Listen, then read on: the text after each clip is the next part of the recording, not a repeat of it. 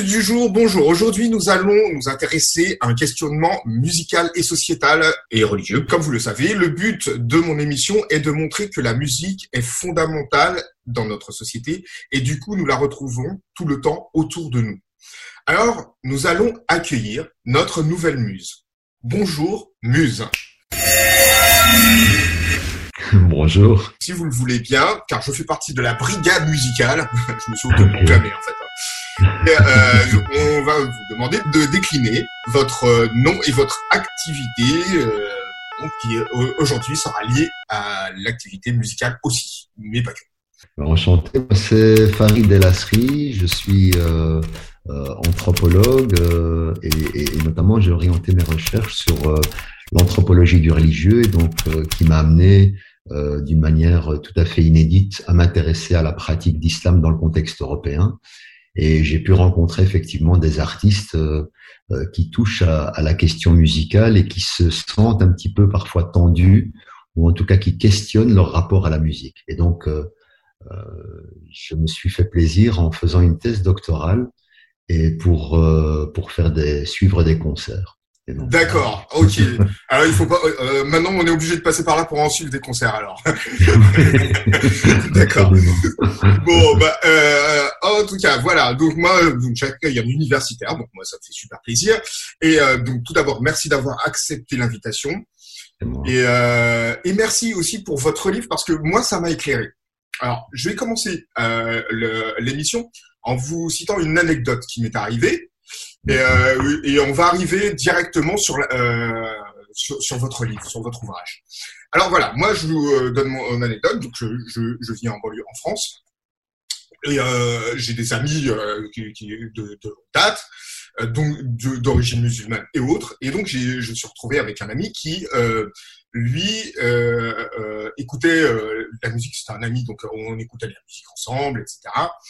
Et, euh, et puis, euh, il, est, il, est, devenu un petit peu plus euh, pratiquant. Euh, ça reste un excellent ami, euh, pas de souci, aucun problème. Sauf qu'un jour, il me dit, bah, moi, la musique, j'en écoute plus depuis que je suis devenu pratiquant. J'en écoute plus. Et, et je dis, bah, attends, la musique, moi, j'ai écouté euh, je lui rappelais que moi, j'ai, pour moi, l'une des plus grandes chanteuses au monde, et je, pèse mes mots, euh, qui est l'équivalent de la Calas, pour moi, c'est une.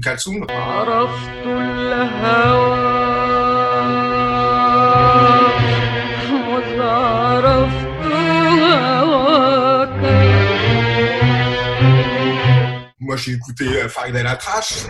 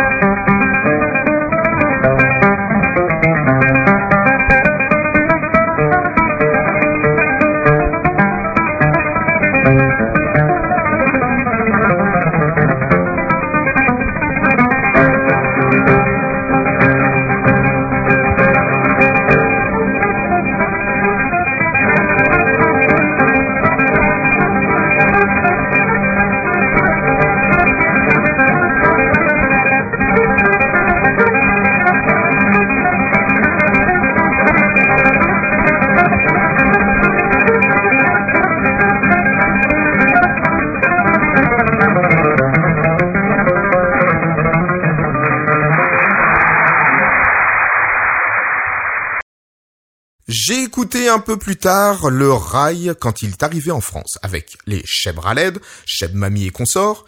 Maintenant, ce serait plutôt dans le rap. On écoutait du Eric Clapton ensemble et du coup, je me demandais mais qu'est-ce qui se passe? Pourquoi? Comment? Ce que je trouve intéressant avec votre livre, c'est qu'il amorce des pistes de réponse à ce questionnement que j'ai.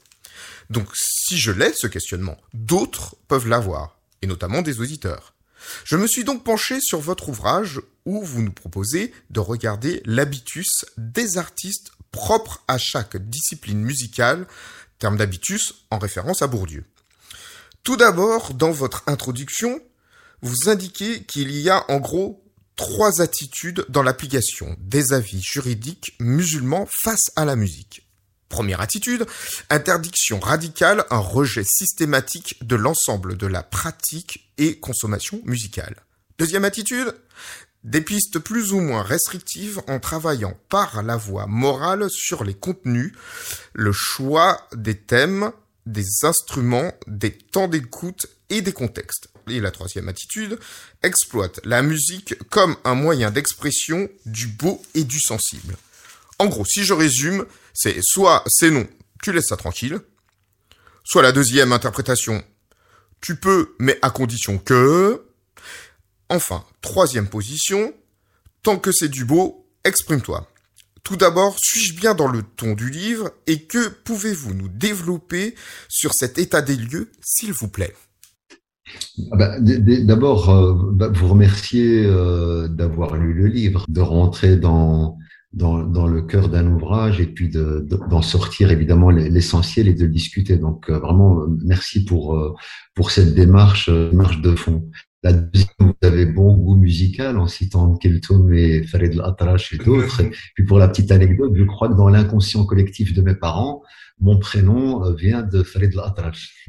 D'accord, ah ouais, super. Euh, la, la, la, alors la, troisième des choses, c'est par rapport, euh, pour rebondir déjà à votre anecdote qui pose, je dirais, le, le, le, débat un peu les pieds dans le plat. Et moi, c'est ce qui m'a amené euh, de manière, euh, on a un peu le, le, même cheminement à partir d'une anecdote. J'ai été amené à réfléchir à ces questions-là. Et moi, c'est dans, dans, ma période d'enseignant euh, dans, dans, le secondaire, avant de passer à l'université, j'avais un étudiant qui avait des écouteurs sur les oreilles. Et je lui dis, mais qu'est-ce que tu écoutes? Et il m'a répondu, ça c'est pas pour vous, c'est illicite. Donc, euh, je dis, mais qu'est-ce qui se passe euh, Donc, il m'expliquait qu'effectivement, la question de la musique était problématique. Et puis, ça résonnait avec pas mal de débats que j'entendais depuis, euh, depuis un certain nombre d'années.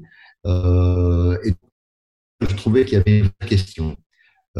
quand est-ce que le religieux se confronte à des options et à des choix musicaux? Euh, Est-ce que ça existe dans d'autres expériences religieuses? On se rend compte que oui, dans la tradition orthodoxe, dans la tradition juive. Il y a un débat sur euh, la question, je dirais, de la gestion de l'émotion, la gestion du rapport à l'art, à l'esthétique, au goût, etc. Et je trouvais que c'était un sujet suffisamment sérieux que pour euh, que pour consacrer trois ans de recherche. Et donc, euh, effectivement, j'arrive au, au fait qu'il n'y a pas un rapport virginal avec le musical quand on a notamment un certain ancrage ou une certaine référence à la religiosité ou à la religion. Parce que je distingue, distingue un petit peu les, deux. Et donc, euh, pour beaucoup de jeunes, notamment qui vont sur Internet, si vous tapez, si vous googlez, comme on dit, euh, islam musique, vous tombez sur la majorité de sites qui vont vous mettre en évidence la question de l'évidence de l'interdit. Euh, et donc, quand on interroge cette évidence de l'interdit, c'est qu'effectivement, on a beaucoup de sources qui sont citées, des textes, des références, des interprétations du Coran, des interprétations ou des textes explicites de la tradition prophétique, qui sont les deux sources principales euh, dans la tradition musulmane.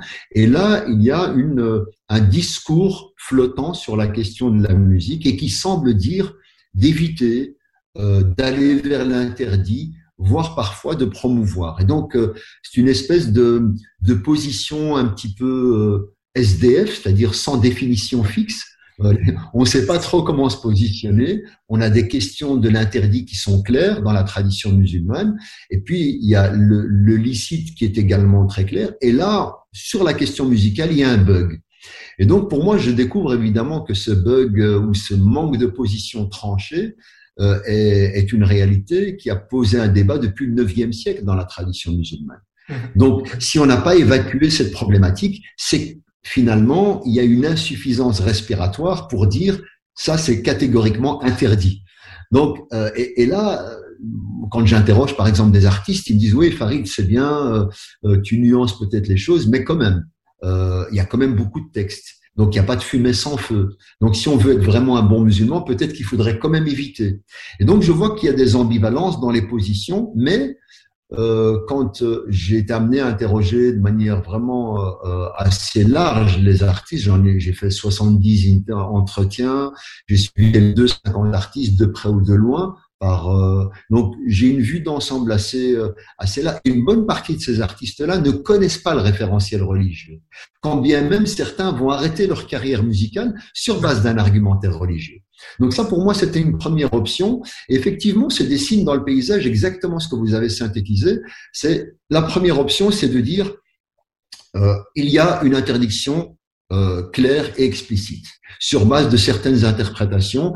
Et il y a un courant aujourd'hui euh, qui pèse dans le débat, notamment euh, plutôt littéraliste, qui va aller vers euh, l'explicite du texte on a des hadiths, des traditions prophétiques, il y a des interprétations du Coran, donc c'est de l'interdit. Ça, cette position, elle est portée même sur la nature des instruments, diavant, diacorde, etc.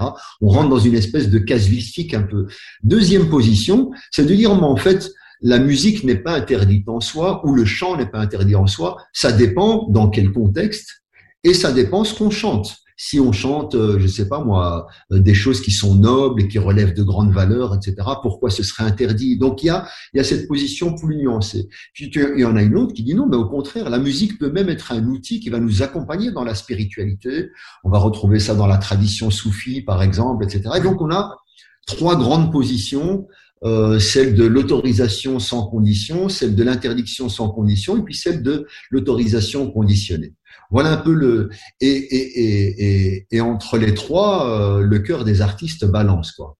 Et donc euh, ils savent pas trop comment se situer dans et, et c'est ce qui m'a amené évidemment à essayer de découvrir à partir des trajectoires des producteurs comment ils euh, réagissaient, comment, si vous voulez, le, le cœur de la thèse n'a pas été tant sur la musique, c'est comment des musulmans se construisent à partir de leur pluralité identitaire. Voilà, Justement, je trouve ça hyper intéressant euh, en, plus parce que parce que pour plusieurs raisons. comme vous l'avez dit, bon, euh, ce questionnement finalement, il n'est pas propre à la religion musulmane. Euh, quand, on, quand, on, va même même si chez les chrétiens il y a beaucoup d'enseignements ont été faits par des prêtres et il y a toujours eu euh, la, la, question de qu'est-ce qu'on en dit, qu'est-ce qu'on en fait, etc. Mm. Et pareil dans, dans, la, euh, dans la religion juive. Euh, et, et c'est le dernier point aussi qui m'intéresse dans ce que vous venez de dire, c'est euh, eh ben je suis de je suis issu d'une immigration. Euh, je dois me construire. Mm. Euh, et donc ça c'est valable aussi pour n'importe quel euh, individu. Quand on a fait euh, un exode, on, est, on, on, on, essaye de se construire, on ne sait pas. Bon, ça a donné des livres chez chez Saint-Gore ou chez Césaire, etc. Mm. Donc on est, en plus on est adolescent, donc on doit se construire. Et on se construit, on n'est pas vraiment, on n'est pas au pays, même si on entend la langue à la maison. Mm on, on, on, est, on côtoie d'autres personnes et euh, mm. on nous dit ça t'as pas le droit, ça t'as le droit. Pourquoi d'abord? Parce que moi je, je vis pas la mm. même chose que vous.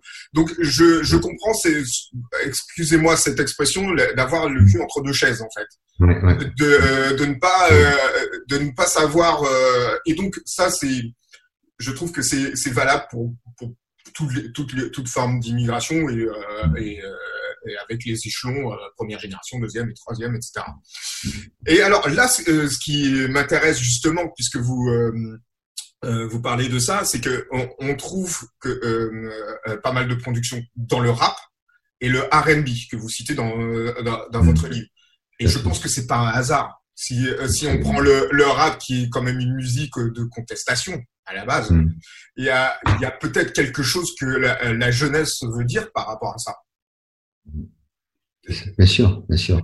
Ah oui, oui, non, c'est une option. On, s'est pris en pleine figure la vague du pop et du rap euh, dans notamment les années 80 euh, après, l'émergence euh, New York, le Bronx, etc. C'est l'arrivée dans dans ce qui va devenir un, un, des marchés les plus importants à l'échelle internationale, qui est le marché notamment français. Tout à fait. et donc, et, effectivement, approprié ou réapproprié par une bonne partie euh, d'une jeunesse euh, qui avaient des, des, choses à dire. Donc le rap est venu vraiment comme un, un robinet permettant de, de canaliser euh, toute, euh, je dirais, la, la, subjectivité des appartenances, toutes les contradictions, toutes les revendications euh, qu'une jeunesse avait envie de marquer.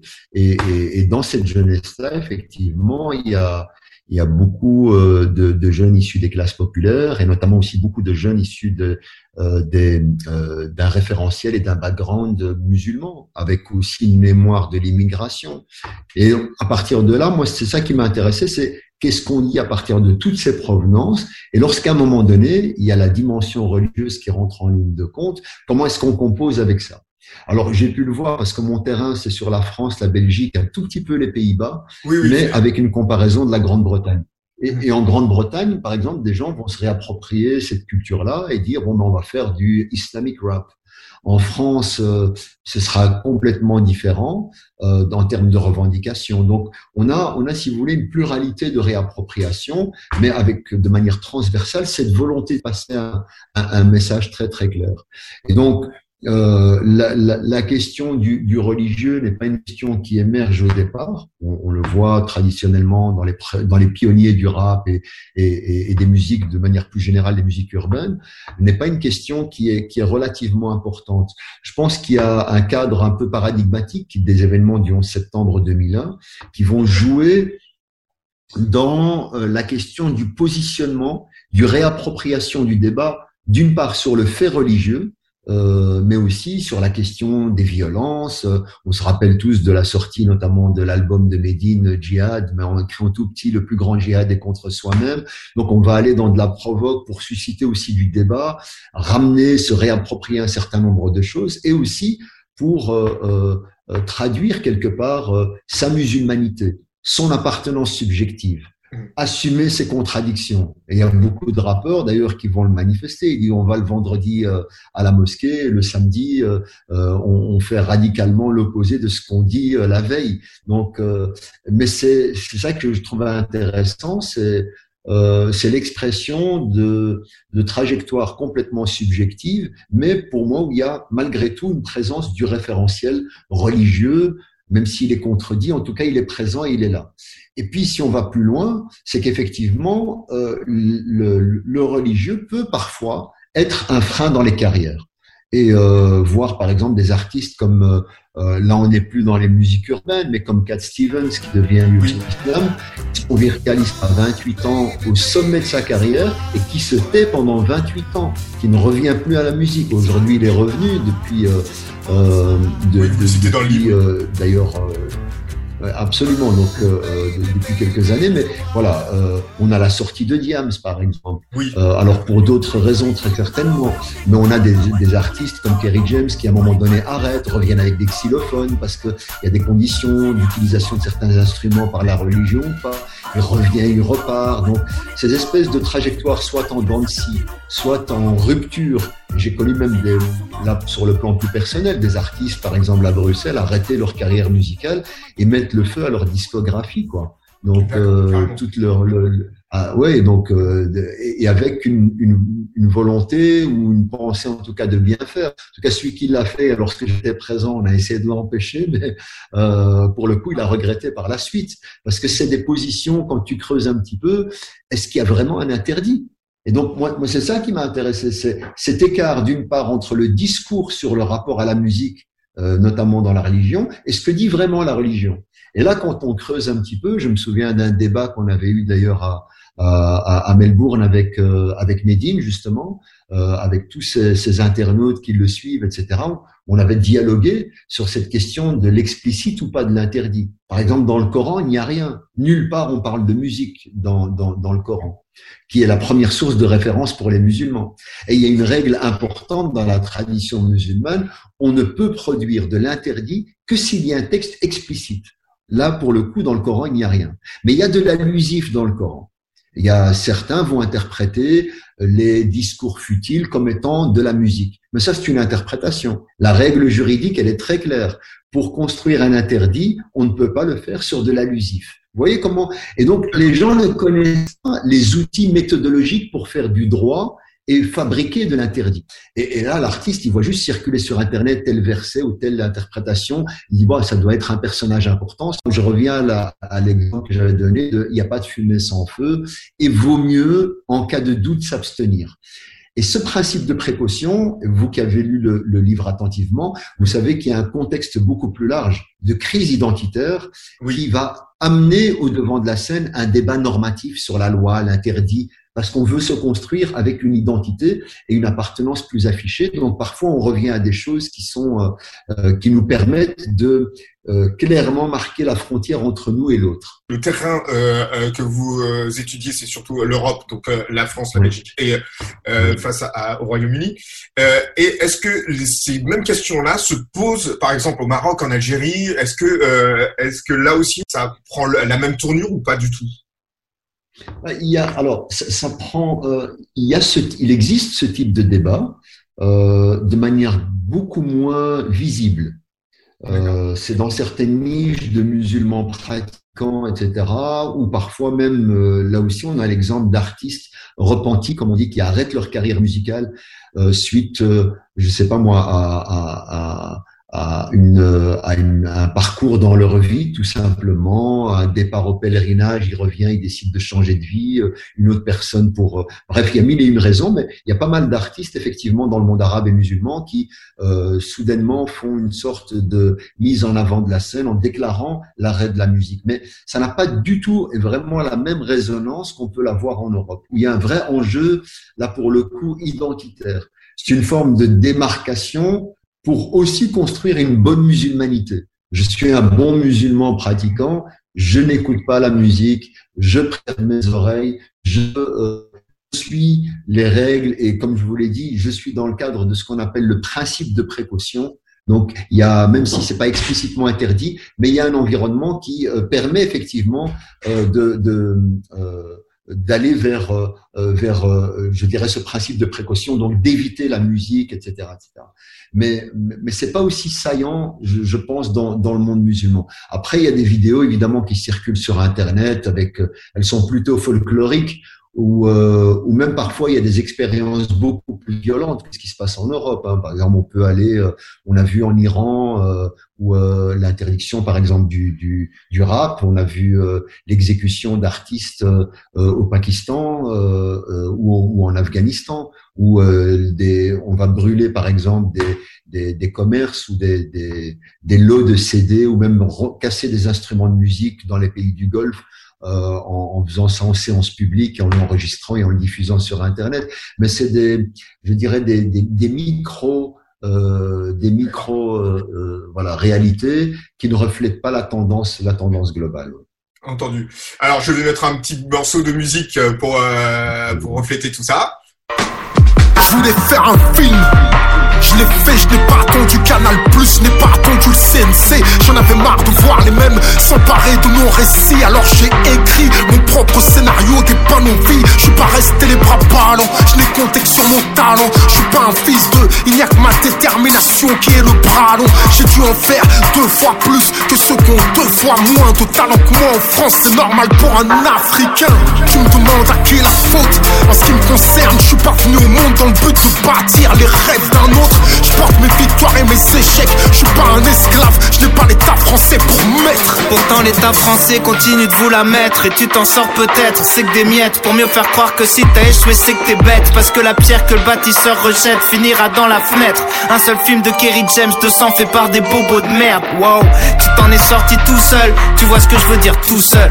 Pauvreté, combien sont sous le seuil. Depuis la bonne idée de l'état de s'enrichir sur les immigrés. Je refourguer les quartiers où la classe moyenne se suicide. Mais compare ces quartiers à ce que nos parents ont fui. Le poids, la baie, c'est le luxe pour quelqu'un qui vient d'Haïti. Quand j'observe ceux qui ont plus, je me rappelle de ceux qui ont moins. D'aussi loin que je me souvienne, je n'ai jamais vu maman se plaindre. Sais-tu d'où l'on vient? Moi, je m'en suis sorti tout seul. T'as bien compris tout seul, hein? Pauvreté sous le seuil, les banlieues ne sont pas les seuls. Campagne à l'abandon, la misère est aussi rurale. J'en connais des petits blancs pour qui la vie est brutale. Les blancs souffrent aussi, merci, je voyais pas les news. La banlieue porte un gilet jaune depuis 20 ans, tout le monde s'en bat les couilles. La France t'es dans le déni, mélange d'ignorance et de mépris. Parle pas d'ethnie, j'ai des oncles qui croient que l'Afrique c'est un pays. Je connais les quartiers vus par ceux qui mettent pas les pieds. Quand parle à tous les repas, n'envisage même pas d'aller voir les faits. J'ai grandi dans, traîne pas avec ces gens, tu vas te faire agresser. Mythes et légendes à la télé, faut s'intégrer sans qu'on se mélange. Galère sans contre-exemple, l'avenir sera ton présent. Pas de colonie sans conséquences, racisme anti-blanc, tant de complaisance. Crois-moi, je connais cette France. Je dis pas que tout le monde est mauvais, je dis que peur et négligence rendent une population méchante. Y'a racisme en France, à qui le dis-tu? J'ai écrit lettre à la République, toi, où étais-tu? On ne fait pas bouger les choses en dressant seulement des constats. Subir ou agir, je vais te le dire, cache-moi. La vie est une question de choix, ni de gauche ni de droite. Mais si nos frères ne trouvent pas de taf, qu'est-ce qu'ils peuvent faire à part monter leur propre boîte? T'observes le monde avec un strabisme, t'es naïf, tu crois encore à SOS racisme et au manif. Je suis pas naïf, je suis trahi. Je crois plus qu'on m'a appris. L'égalité, la Ah oui, est-ce que c'est toi qui choisis? Monte ta boîte qui s'enrichit sur ton crédit. Rentre dans le système ou périt. Oublie tes rêves dans un hall de mairie. Tant qu'ils parleront d'élite, ils disent que tu peux t'en sortir si tu le mérites. Mais tu mérites de t'en sortir, c'est qu'une technique. L'État veut t'endormir et jouer les marchands de sommeil. Un seul modèle de réussite, le leur basé sur l'oseille. Si aide les jeunes, c'est à devenir des vieux comme eux. Tu peux toucher le jackpot, tu battras pas le casino à son propre jeu. Système en pyramide, l'argent monte, la merde reste en bas.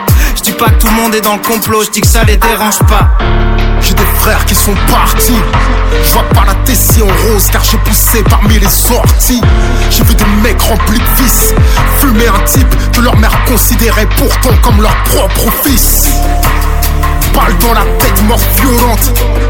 Est-ce l'État qui appuie sur la détente Comme dans les quartiers morts, on finit par s'y faire. On n'a jamais eu besoin de l'État pour remplir nos cimetières. Bavure policière, pas de filet de sécurité, contrôle d'identité à l'âge où tu sais pas quitter, finir par glorifier des trucs peu glorieux. Grandir dans le feu, y a plus d'obstacles, ils sont plus dangereux, mais ta vie en jeu. Trafic de stup à des fils de enfermés pour qui s'évadent en soirée, t'es qu'un pion dans leur petit jeu. Les politiques, y'a que la gloire qui les motive. Comment croire le contraire quand les présidents des meufs du showbiz. Dans le showbiz, combien de banlieusards millionnaires ont banni le mot solidarité de leur dictionnaire? De l'oseille on en a pris, hein? Combien, combien d'entrepreneurs, combien de stars la banlieue a produit? Mais le succès les rend amnésiques. La peur de perdre qu'ils croient posséder, paraplégiques Combien, combien osent monter au créneau? Combien osent leur faire face quand ils nous salissent dans leurs journaux? À qui la faute?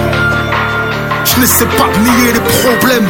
Mais je ne compte pas sur l'État, moi, je compte sur nous-mêmes. À qui la faute? Cette question appartient au passé. Je n'ai qu'une interrogation, moi. Qu'est-ce qu'on fait? C'était Kerry James, À qui la faute, featuring Aurel San. Alors euh, super, mais euh, alors moi je me posais une autre question. Est-ce que il n'y a pas une dichotomie? Qui dit rap, qui dit production, dit qu'on arrive dans un système économique? En même temps, je vous la pose à vous, comme je la poserai pour les autres religions, puisque le problème restera le même. Bah, quel est notre regard par rapport au fait de, gagner de l'argent et d'aller dans un système économique qui est loin de ce que prône la religion? Bah, une, fois, une fois qu'on a réglé la problématique de l'interdit, vous verrez que le religieux contemporain, notamment, n'a pas beaucoup de problèmes avec l'argent. Euh, euh, euh, on, parle beaucoup, je vous donne un exemple de la finance islamique. Euh, la finance islamique, en, en, gros, la règle, c'est d'éviter l'usure et, et l'intérêt. Euh, bon, ben, une fois qu'on a réglé ça, on peut être ultra capitaliste halal. Euh, c'est ça un peu la finance islamique. Donc, il y a du Dow Jones halal, qui est problématique, moi, me semble-t-il, sur le plan éthique, eh euh, moral, mais qui, une fois qu'on a réglé la problématique normative, ben, je ne fais pas de l'intérêt, je ne fais pas de l'usure, donc tout le reste est, est, est par coup de baguette magique validé. Ça, ça me semble une des problématiques, c'est ce que certains mettent en évidence, euh, ce qu'on peut appeler l'obésité de la norme. C'est-à-dire que le normatif a pris une telle ampleur qui, à un moment donné, nous empêche de voir et d'aller vers des débats éthiques euh, importants. Par exemple, euh, le fait de manger de la viande considérée comme halal, c'est-à-dire licite à la consommation musulmane. Euh, L'important, c'est d'avoir un regard éthique sur l'animal, la traçabilité, ce qu'il mange, la préservation du transport, etc. Or, aujourd'hui, on a réduit le champ du halal à la jugulation. Est-ce que l'animal a été égorgé selon les règles islamiques ou pas? Mais une fois qu'on a dit ça, pourquoi on ne se pose pas toutes les autres questions? Là, on rentre dans ce du, il y a du consumérisme islamique. Et donc là, forcément, il y a, il y a la problématique de ce qu'on appelle, et là, vous avez raison de le dire, sur le plan transversal des religions. Il n'y a pas que l'islam. Bien sûr que non. Des fabriques de ce qu'on appelle les marchés religieux, ben oui, qui sont hyper lucratifs. Mais bien sûr, euh, euh, j'ai accueilli aussi un prêtre et on a bien vu qu'il y avait aussi mm. du rap chrétien, qu'on avait du rock chrétien, qu'on avait euh, et qu'il y a un gros marché aussi. Hein, il y a de la production. et, idem pour la musique juive. Hein, il, y a, il, y a, aussi de la production, etc. J'ai même été dans les institutions de la de la musique juive en France. En France, c'est quelque mm. chose d'énorme. Donc oui, comme, comme vous le dites, ce n'est pas particulier au, euh, euh, au, monde musulman, bien entendu. Une autre euh, question, c'est quelqu'un qui, comme il a compris un petit peu les règles en, en, dans le milieu où il vit, c'est-à-dire par exemple ici en France, et qu'il a compris hmm. un peu les règles qu'il y a, comme on dit en banlieue, au bled. donc, on s'accommode et puis on se dit, alors, j'ai pas le droit d'utiliser franchement les instruments, etc. Ça serait religieux. Donc, je vais faire du rap quand on est un homme. Mmh. Et puis, comme euh, normalement, j'ai pas le droit de chanter si je suis une femme euh, euh, euh certaines musiques, eh ben, je vais faire du R&B. Mmh. Est-ce que il y a, vous le citez, hein, je, je, j'ai pas trouvé ça tout seul. Vous, vous en parlez dans votre mmh. livre. Euh, est-ce que, euh, par contre, là, c'est mon interprétation. Est-ce que c'est pas une, une, façon de s'arranger pour dire, ben voilà, j'existe, je ne suis plus euh, au, au bled, je suis, je suis en, en, en, en Europe, en l'occurrence ici en France. Est-ce que c'est pas une façon de revendiquer en s'accommodant des différentes règles qui me régissent euh, alors, oui, peut-être, peut-être. En tous les cas, on, on voit que euh, le, le, religieux, le, religieux, il est caractérisé par une, ce qu'on appelle une plasticité, c'est-à-dire qu'il s'adapte à, à l'environnement, il s'adapte au récipient, qu'il l'intègre. Donc, euh, si euh, des musulmans pratiquants dans un paysage qui a quand même fortement évolué, le milieu du rap n'est plus exclusivement masculin. On voit d'ailleurs que là, aujourd'hui, une bonne partie des grandes équipes de qualité en France issus du milieu euh, de la culture urbaine. Il y a de grandes réalisatrices derrière. Il y a l'environnement féminin est de plus en plus présent et heureusement est très fortement euh, visible, progressivement, mais il, est là quand il est présent. Il y a une sélection sur la qualité des contenus, etc. Mais c'est vrai que quand il y avait ce paysage qui avait une tendance masculine, c'est pas du fait d'un critère religieux c'est que euh, les religieux, les pratiquants s'accommodent de cette dimension-là, et donc forcément, euh, ça reflète davantage une culture urbaine que après les, les chanteuses ou, la voix féminine. Euh, euh, oui, il peut, il peut certainement y avoir aussi une, une résonance par rapport à, à, à un arrière-fond religieux, mais ce qui m'intéresse euh, ce qui, ce qui est important de distinguer, c'est ce que j'appelle la séparation entre l'islam et ses principes, les musulmans et leurs pratiques. Euh, et on se rend compte que parfois vous avez des gens qui prônent l'interdit, mais qui sont les premiers au devant de la scène, présents dans les concerts, etc., Et puis quand ils arrêtent le concert, ils disent bon, ben, euh, l'an prochain j'arrête ou demain j'arrête. Et puis ils recommencent. Euh, mais certains vont te dire la voix de la femme est interdite, mais c'est la première à monter au créneau, à chanter, etc. Et donc, euh, c'est ces attitudes, ces ambivalences, c'est ce que j'appelle vraiment ces négociations identitaires intrapersonnelles qui, que j'essaie de mettre un petit peu en évidence dans l'ouvrage. Euh, et, et, et, qui traduit évidemment toute la beauté de l'humain, parce que je suis anthropologue, et, et aussi toute, euh, toute la, le résultat que ça donne. Ça donne des productions aussi euh, tout à fait originales et, et, et, et intéressantes. J'avais une autre question. Quand j'entends l'imam dire la prière, j'entends une mélodie. Mais l'on m'a dit que ce n'est pas une chanson, c'est véritablement dire la prière. Pourrais-je avoir votre expertise là-dessus? Tout à fait. Euh, il y a une, ce qu'on appelle la psalmodie coranique. Ouais. Euh, donc, on, on, suit euh, la lecture du Coran à partir d'un certain nombre de règles, euh, de règles où on va utiliser des sonorités appuyées, des choses comme ça. Et lorsqu'on l'écoute, effectivement, il y a une certaine euh, musicalité qui s'en dégage. Mais par contre, là où vous avez entièrement raison, et peut-être c'est votre oreille, votre oreille musicale qui, qui, est sensible par rapport à ça, c'est que ils suivent vraiment des règles musicales pour le coup. Donc, ils connaissent la plupart des grands lecteurs du Coran internationaux. Il y a une grande tradition, notamment dans un certain nombre de pays musulmans, comme l'Égypte. Les grands psalmodieurs connus passent par le solfège, certains font du sport pour euh, euh, gagner du souffle, euh, connaissent les différentes, ce qu'on appelle les maqams, les, les, les voilà, les, les niveaux de d'interprétation quand on va chanter ou par exemple, pardon, là pour le coup lire le Coran, quand on va lire euh, des versets qui évoquent le paradis, etc.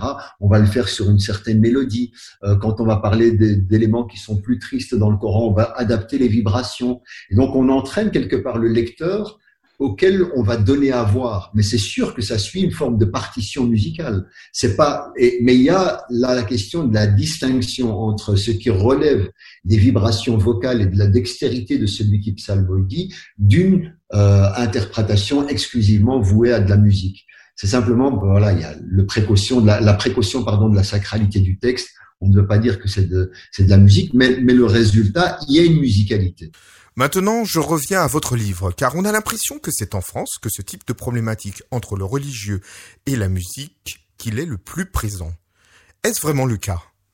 Déjà dans le cadre de ma thèse, moi mon terrain a été principalement la France, donc c'est c'est le, le, je dirais le, le, le terrain que j'ai essayé d'éclairer davantage. Et pourquoi pourquoi la France? Parce que euh, comme je l'ai expliqué, c'est pour moi un marché très important. Alors longtemps, il a été considéré comme le deuxième plus grand marché de production du rap au monde, après les États-Unis. Euh, il faudrait voir les chiffres et je sais qu'il y a, qu'il y a débat autour de ça, donc euh, je garde mes précautions, mais c'est un, c'est un marché qui est considérable. Oui. ça, c'est la première des choses. La deuxième des choses, dans ce marché considérable, il y a des voix de musulmans, des Français, euh, qui revendiquent clairement ou pas leur appartenance et qui sont présents dans ce paysage. Deuxième constat. La troisième des choses, c'est que ces profils-là sont les euh, au devant de la scène musicale. C'est pas un truc anecdotique. Les grosses stars, je dirais, de, de la musique urbaine aujourd'hui, notamment en France, c'est les profils sur lesquels j'ai pu travailler. Donc, euh, euh donc, ils tirent quelque part la culture urbaine, la culture urbaine musicale en France aujourd'hui ceux qui sont au devant, c'est donc pour moi ça, ça me semblait important. Et donc et ils pèsent. Moi, je, je, suis par exemple là au Maroc, je vois bien que euh, des, des, des, artistes français euh, issus de la musique urbaine influencent très très fortement ce qui se passe ici. Bon, euh, ah maintenant il y a une vraie culture, euh, il y a une vraie culture particulière au, au, Maroc et très originale et, et, un marché montant, mais il y a de grandes collaborations avec les artistes français ou et où notamment pendant pas mal d'années une grande aspiration. Donc non seulement ils ont une une capacité de production importante, mais aussi une capacité de résonance euh, à l'étranger dans le champ francophone. On le voit d'ailleurs les rappeurs euh, qui font des tournées un peu partout, euh, en Afrique de l'Ouest, dans le Maghreb, etc. Donc il y, a, y a une portée, il y a un marché et une réception importante. Donc c'est ce qui fait d'eux des figures qui me semblaient être être fondamentales. La deuxième des choses qu'on peut mentionner, c'est qu'à la différence de la Grande-Bretagne, par exemple, il y a plutôt une approche communautaire où il y a le, le, marqueur identitaire est complètement assumé avec ses particularités, etc. Dans la France, on a un débat quand même et un contexte particulièrement aujourd'hui assez tendu euh, sur euh, notamment le, le, fait de prôner la logique d'assimilation, la privatisation du religieux, euh, presque certains dans le langage, et c'est pas repris dans la laïcité, l'invisibilisation de la spécificité, de la particularité. Et donc là, ça permet évidemment des résurgences, des revendications parfois guévaristes, parfois frontales, parfois provocantes, parfois contestataires, etc., qui fait que euh, on, on, sent davantage ce débat euh, émerger par le biais notamment de la polémique. Euh, donc, euh, donc, donc, voilà, l'être à la République de, de Kerry James euh, est une démonstration, par exemple, de cette logique de bras de fer. Alors, il n'y a pas nécessairement le débat sur l'islam, mais notamment sur le statut des musulmans en France. et on a pas mal d'autres d'autres références comme ceci qui permettent de de, de, à mon sens, de voir le contexte français comme étant assez, assez paradigmatique. Et puis le dernier point, c'est le fait qu'aujourd'hui, euh, la France est le pays qui concentre le plus de musulmans euh, par rapport aux autres pays européens. Donc c'est un très et un très grand marché qui permet de voir euh, des, les, les pulsations du réel. Ce que j'ai trouvé de très intéressant dans votre thèse, c'est un autre aspect générationnel. Je m'explique. Les gens de ma génération avaient comme référence les États-Unis. Les jeunes aujourd'hui n'ont pas les mêmes référents et n'écoutent pas ou peu le rap outre-Atlantique. Faites-vous le même constat Plusieurs choses dans, dans, dans la question qui a même une, une, réflexion euh, à plusieurs à plusieurs niveaux. La première des choses, c'est vrai que ce que vous disiez sur la le, le, fait que nous, on voyait la provenance euh, et l'influence américaine sur, euh, sur la culture urbaine et notamment sur le rap quand il arrive en, en France, parce qu'on est, on, est tous les deux euh, déjà des vieux routards, j'imagine. On a vu, on a vu la, la, la, construction se faire, c'est-à-dire on voyait bien qu'il y avait une influence et un impact direct. Moi, j'ai vu dans mon entourage les premiers qui s'y sont mis, euh, c'était clairement euh, une imitation du contexte américain. Oui. Donc je me rappelle d'un ami notamment qui avait lancé un groupe à, Bruxelles euh, euh, dans le tournant des années 80. Il était avec la grande montre euh, autour du cou. C'était voilà, du public ennemi, des inspirations directes de ces cultures-là. Donc progressivement, il va y avoir dans la transition générationnelle une production d'une patte, d'une empreinte, d'une spécificité, d'une particularité locale, et qui a commencé à répondre vraiment, euh, et, et, là pour le coup, à, au, euh, euh, à, l'ADN culturel local. Et puis on a vu euh, émerger cette